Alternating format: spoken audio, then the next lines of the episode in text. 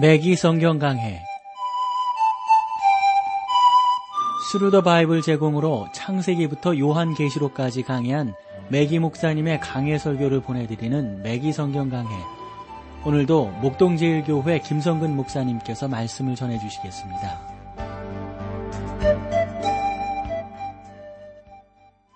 애청자 여러분 안녕하셨습니까? 매기 성경 강해 자 오늘도 여러분들을 시부리서로 모시겠는데요. 우리가 어, 앞선 몇 시간 동안 시부리서 11장 어, 우리가 믿음의 전당이라고도 그러고요. 하나님 앞에서 믿음의 아름다운 역사들을 이루었던 하나님의 사람들을 우리가 쭉 살펴보았습니다. 어, 그러면서 지난 시간 19절을 조금 보았는데 19절 말씀을 조금 더 상고하고 20절로 이렇게 넘어가도록 하겠습니다. 그러니까 하나님께서는 아브라함으로 하여금 그의 고향을 떠나도록 이렇게 명령하셨잖아요. 아브라함이 떠난 것은 불경건하여 우상을 섬기는 가정이었습니다. 여호수아는 그 사실을 명백히 밝히고 있습니다. 결혼에 관한 많은 규례와 법칙들이 오늘의 젊은이들에게 주어지고 있고 어, 나름대로 이러한 부분들은 어, 특별히 요즘 우리 젊은이들 가정을 이루는 어, 그러한 크리스찬 우리 성도들 그리고 어, 믿지 않는 분들에게도 동일하게 이러한 그 결혼에 대한 법칙들은 더 귀하게 증거되어야 하리라고 믿습니다. 이렇게 말할 때마다 좀 어, 너무 고리타분한 것을 이야기하는 것 아니느냐 하는 분들이 계신데 저는 그렇지 않다고 봅니다. 하나님의 명령하는 바를 우리가 지키고 그 명령대로 쫓아가는 것이 무엇보다도 중요한 것이죠. 여러분이 믿음을 행할 수 있기 전에는 규례와 법칙이 아무 소용이 없습니다. 여러분이 하나님의 자녀라면 가정 안에서도 믿음으로 행할 것입니다. 어머니나 아버지가 모두 믿음으로 행해야 합니다. 물론 이상적이고 완벽한 가정을 이룰 수는 없습니다. 저는 상담소에 찾아가서 어, 그 결과 이제는 전에 없이 훌륭한 가정을 이루게 되었습니다. 라고 말하는 사람들. 참, 그런 분들에 대해서 우리가 한 번 더, 어, 좀 더, 어, 정확하게 하나님의 말씀으로 이끌어야 됨을 한 번 더 말씀드리고 싶습니다. 저는, 어, 결혼 생활을 그렇게 오래되지 않았습니다만, 20년 정도 이렇게 되는 결혼 생활 속에서 뭐 동일하잖아요. 우리도 아내와 또 남편과 의견 충돌을 갖는 것.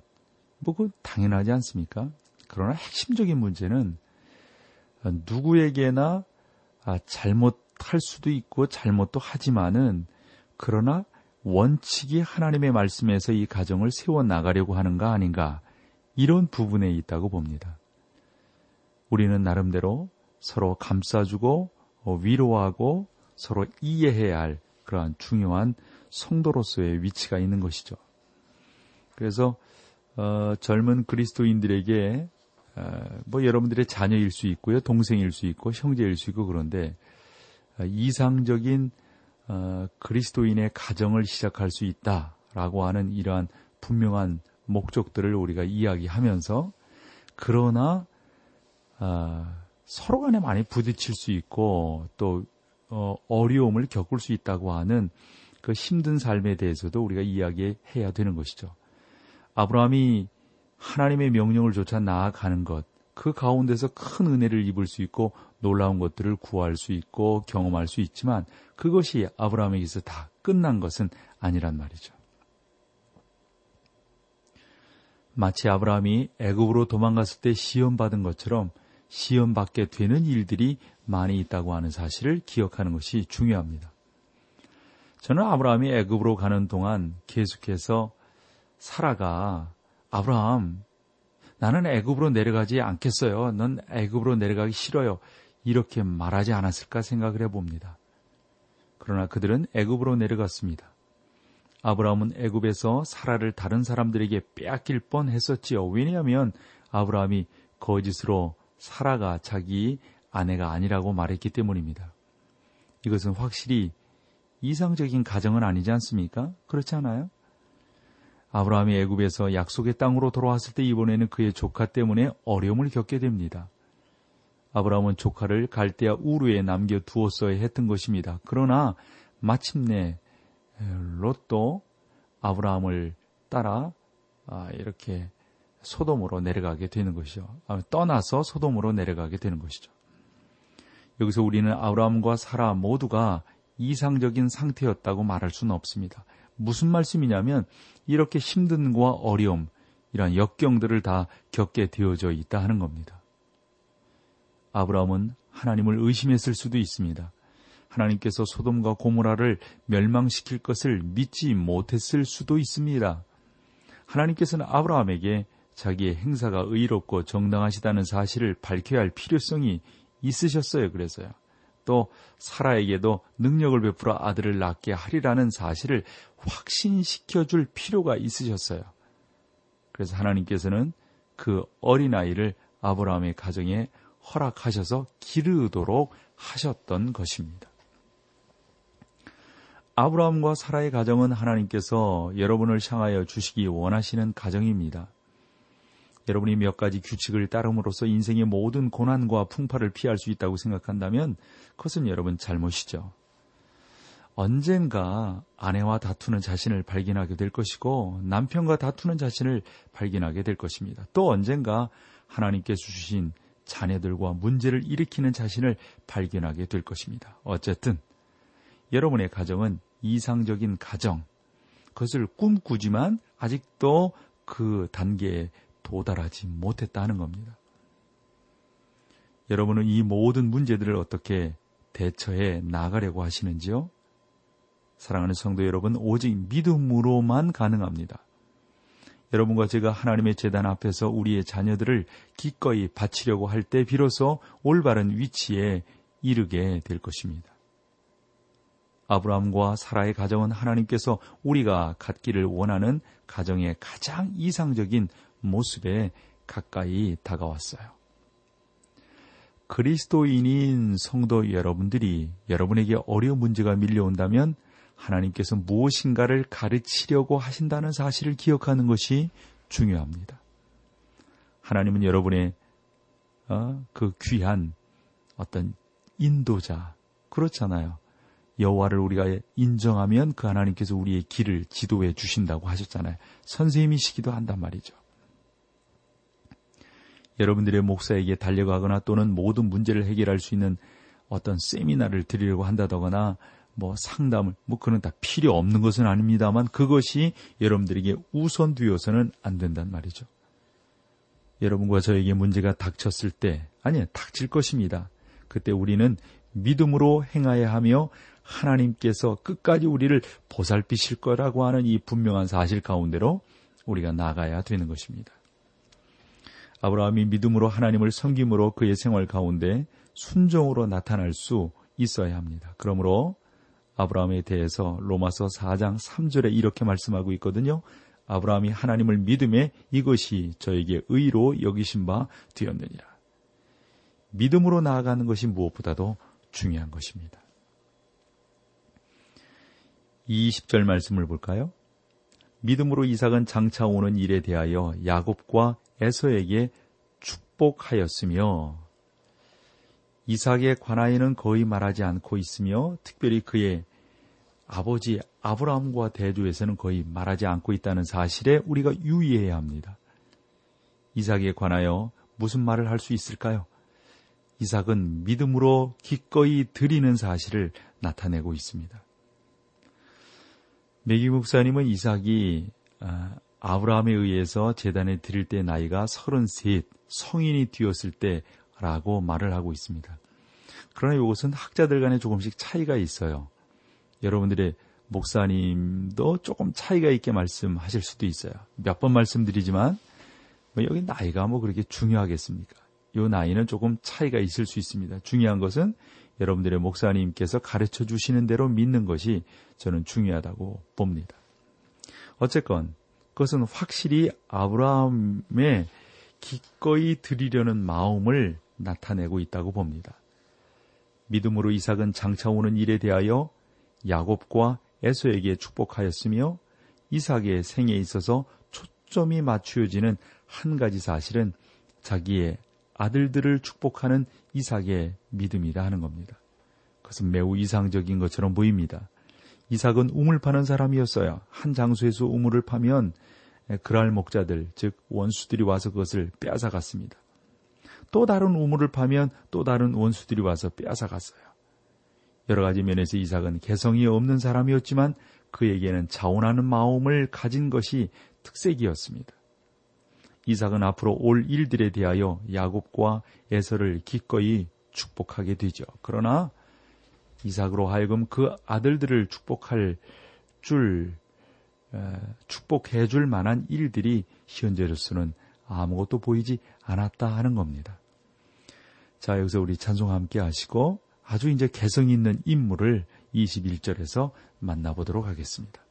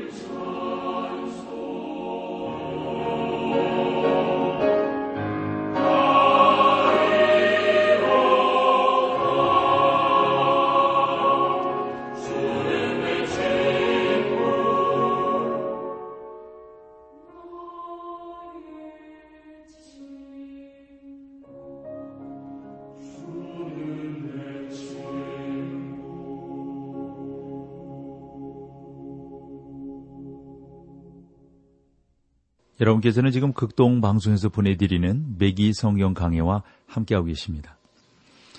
자, 아주 개성 있는 인물 만나보도록 하죠. 21절입니다.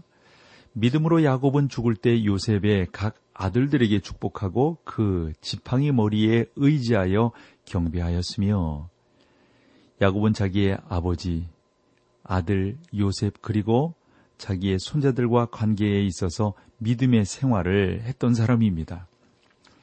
그러나 그의 생애 가운데 손꼽힐 수 있는 사건이 그가 죽을 때 일어나게 되는데 우리는 어떤 사람이 믿음의 사람이었다고 단정하기 전에 그의 어떤 말년 생활을 유의해 보아야 한다고 봅니다. 야곱은 죽을 때 요셉의 두 아들과 자기 손자들에게 축복하고 그 지팡이 머리에 의지하여 경배를 했습니다. 야곱의 생애에서 유의해야 할 몇 가지 사실들이 있는데 야곱은 인간의 본성을 대표하며 오직 은혜로만 구원받는 사실을 나타낸 아주 중요한 인물이라고 하는 사실입니다. 하나님의 은혜가 아니었다면 야곱은 멸망받았을 겁니다. 야곱에게는 인간적인 장점이라고는 하나도 없었다고 보니까요. 저는 잘 모르지만 이것이 우리 모두의 모습이 아닌가 생각을 합니다. 찬송가 가사에 보면 만세 반석 열리니 그랬잖아요. 만세 반석 열리니 그 가사에 보면 빈손 들고 앞에가 십자가를 붙드네 그렇잖아요. 어, 참 우리가 뭐, 뭐 빈손 들고 앞에 가서 십자가를 붙드는 그 길 그것밖에 더 있겠습니까? 하나님의 놀라운 은혜가 우리 가운데 있는 것이죠. 중국 내륙 선교회의 창설자인 허드슨 테일러 박사. 이 허드슨 테일러는 중국 선교의 아버지라고 불리우는 사람입니다. 어, 이 허드슨 테일러 박사는 하나님 앞에 아무것도 아니며 아무것도 없이도 무엇인가를 이룰 수 있는 유일한 분이 하나님이라는 사실을 정말 많이 강조한 특별한 하나님의 종이었습니다. 그는 선교지에서 아내와 함께 도착한 젊고 자신감에 넘치는 어느 선교사에 관한 이야기를 들려주었는데요. 마침내 어느 날 그 젊은 이가 테일러 박사를 찾아와서 자기가 아무것도 아니라고 인정하기가 힘들다고 말했다는 겁니다. 그때 이 허드슨 테일러 박사가 이렇게 말을 했어요. 젊은이, 당신이 믿든지 안 믿든지 당신은 아무것도 아닙니다. 당신은 하나님의 말씀을 그저 받아들여야만 합니다. 라고 말을 했다는 것이죠. 야곱은 인간 본성의 모습을 우리에게 잘 보여주는 사람입니다. 아, 우리는 오늘날 심리학에서 태아가 보호, 선천적 보호, 그러니까 태아기 보호, 선천적 보호, 후천적 보호 등의 개인적인 어떤 형성에 얼마나 중요한지에 대해서 참 많이 듣습니다. 그래서 우리 아내들도 어, 그렇고 이 어, 부인과 어떤 산부인과 이 의사들도 또 심리학자들도 이 출생 이전에 그 출생 그러니까 태아에 있을 때 그리고 출생 직후에 태아를 보호해 주는 것을 무척이나 강조하고 있습니다. 그러니까 아기라고 하는 것은 태중에 있을 때 참 중요하고 바로 태어났을 때 어떻게 보호하느냐에 따라서 그 아이의 장래가 결정된다. 이러한 표현들이죠. 여기에 대한 야곱의 경우는 어떻게 말할 수 있을까요? 태아교육, 태어나면서 뭐 이런 것들을 강조하는 분들이 말이죠. 성경은 야곱과 에서가 태 속에서부터 서로 싸웠다라고 말을 하고 있습니다. 태어나기 전부터 야곱은 높은 지위를 차지하려고 몸부림쳤던 사람입니다. 야곱은 어머니의 태로부터 나올 때 형님의 발꿈치를 붙잡고 태어난 사람이라고 성경은 소개하고 있습니다. 야곱은 발꿈치를 잡은 자였으며 평생 동안 그러나 그러한 자세로 살았던 사람입니다. 야곱은 사기꾼이었으며 불량배라고 할 수 있어요. 그러나 하나님께서 야곱의 생애를 변화시켰습니다. 무엇보다도 야곱의 생애를 통하여 우리는 야곱이 그의 아버지와 관계에 있어서 속이는 자였다는 사실을 발견하게 됩니다. 하나님께서는 야곱에게 축복을 약속하셨지만 야곱의 그것을 기다릴 수가 없었습니다. 야곱은 속임수를 떠나서 형님으로부터 축복을 빼앗았으며 그로 말미암아 집에서 쫓겨나 베델에서 밤을 세웠습니다. 집 생각이 간절했으나 아직 그의 생활에는 변화가 일어나지 않았습니다. 야곱이 삼촌 라반과 함께 살면서도 아직 자기의 재주만을 의지하고 있었습니다. 그때 하나님께서 간섭하심으로 마침내 고향 땅에 돌아가게 되었던 것이죠. 여호와께서는 그날 밤 야복 강가에서 야곱과 씨름하시게 되죠. 그날 밤 하나님의 사자가 야곱의 허리에 환도뼈를 부러뜨리게 됩니다. 야곱의 만년 생애에서 우리는 그가 어, 저질렀던 죄가 자기의 아들 요셉의 생활을 통하 생애를 통해서 보상받는 것을 보게 됩니다. 어느 날 야곱의 아들들은 요셉의 입고 다니던 피 묻은 채색 옷을 가지고 와서 이렇게 말을 하게 되죠. 이것이 아버지의 아들 어, 요셉의 옷입니까? 옷입니다. 아, 알아보시겠습니까? 뭐 이렇게 말을 하는 거죠. 그러자 야곱이 울기 시작합니다. 남을 속였던 것과 똑같은 방법으로 야곱도 자기 아들들에게 속임을 당하게 되는 것이죠. 요셉이 죽은 줄로 믿었습니다. 아비의 죄가 자손들에게 미쳤던 것입니다. 그러나 시브리서 기자는 야곱이 말년에 자기의 손자 에브라임과 문하셋의 관계에 있어서 얼마나 성실함을 보여주는지를 말하고 있습니다. 믿음으로 야곱은 죽을 때에 그러니까 임종을 맞이하게 되는 때에 하나님 그분을 의지하며 나아가는 야곱의 말년을 우리가 보는데 그래서 오늘 성경을 보면 21절에 믿음으로 야곱은 이렇게 표현하고 있는 겁니다. 요셉의 각 아들들에게 축복하고 경비하였으며 그랬어요. 야곱의 생에 있어서 처음으로 순종이 나오는 것이죠. 야곱이 그 지팡이 머리에 의지하여 경비하였다 하는 사실은 항상 우리의 흥미를 유발시키는데 이 사실은 항상 어, 우리로 하여금 많은 생각을 해요. 여러분들도 한번 생각해 보십시오. 그 지팡이가 어떤 지팡이입니까? 야곱이 강가에서 씨름하다가 뼈가 위골되었잖아요. 그때 야곱의 생애에서 축복은 없었다라고 생각할지도 모릅니다. 그것은 죄, 거짓말, 속임수 등으로 가득 찬 생애가 꺾어지는 순간이었습니다. 이러한 죄로부터 야곱이 온전한 사람으로 다시금 태어나게 되는 것이 약복강변의 사건 아닙니까? 그때 야곱이 잡고 일어선 지팡이가 있었다고요. 여러분과 제가 깨달아야 할 중요한 사실은 하나님께서 어떠한 사람이든지 그 생애를 변화시킬 수 있다는 사실을 야곱을 통해서 우리가 깨닫게 됩니다. 혼란과 속임수가 있는 곳에 주 예수 그리스도에 안식할 수 있는 믿음이 예, 그 사람을 변화시킬 수 있음을 우리는 보게 되는 겁니다. 요셉의 생애에도 믿음이 나타나지만 그의 말년에 이르러서야 믿음의 모습을 보게 되는 것이죠. 그러므로 사랑하는 여러분, 전적으로 여러분들을 여러분답게 하는 것은 믿음입니다. 하나님 거룩하신 아버지께서 여러분들을 더 분명하게 이끌어 주시고 여러분들을 크게 복 주시게 될 겁니다. 그 놀라운 은혜가 저와 여러분, 하나님의 사람들 가운데 함께하기를 간절히 소망합니다. 자, 오늘 여기까지 하고요. 다음 시간에 다시 뵙겠습니다. 고맙습니다. 매기 성경 강해 지금까지 Thru the Bible 제공으로 창세기부터 요한계시록까지 강해한 매기 목사님의 강해 설교를 목동제일교회 김성근 목사님께서 전해주셨습니다. 이 시간 방송 들으시고 청취 소감을 보내주신 분께는 나침반 출판사에서 신앙서적을 보내드립니다. 청취 소감을 남겨주실 분들은 극동방송 홈페이지에 매기 성경 강해로 들어오셔서 사연을 남겨주시거나 문자로 참여하실 분들은 한 통에 50원의 유료 문자 샵 1069, 샵 1069번으로 보내주시기 바랍니다. 매기 성경 강해 오늘 순서를 마칩니다.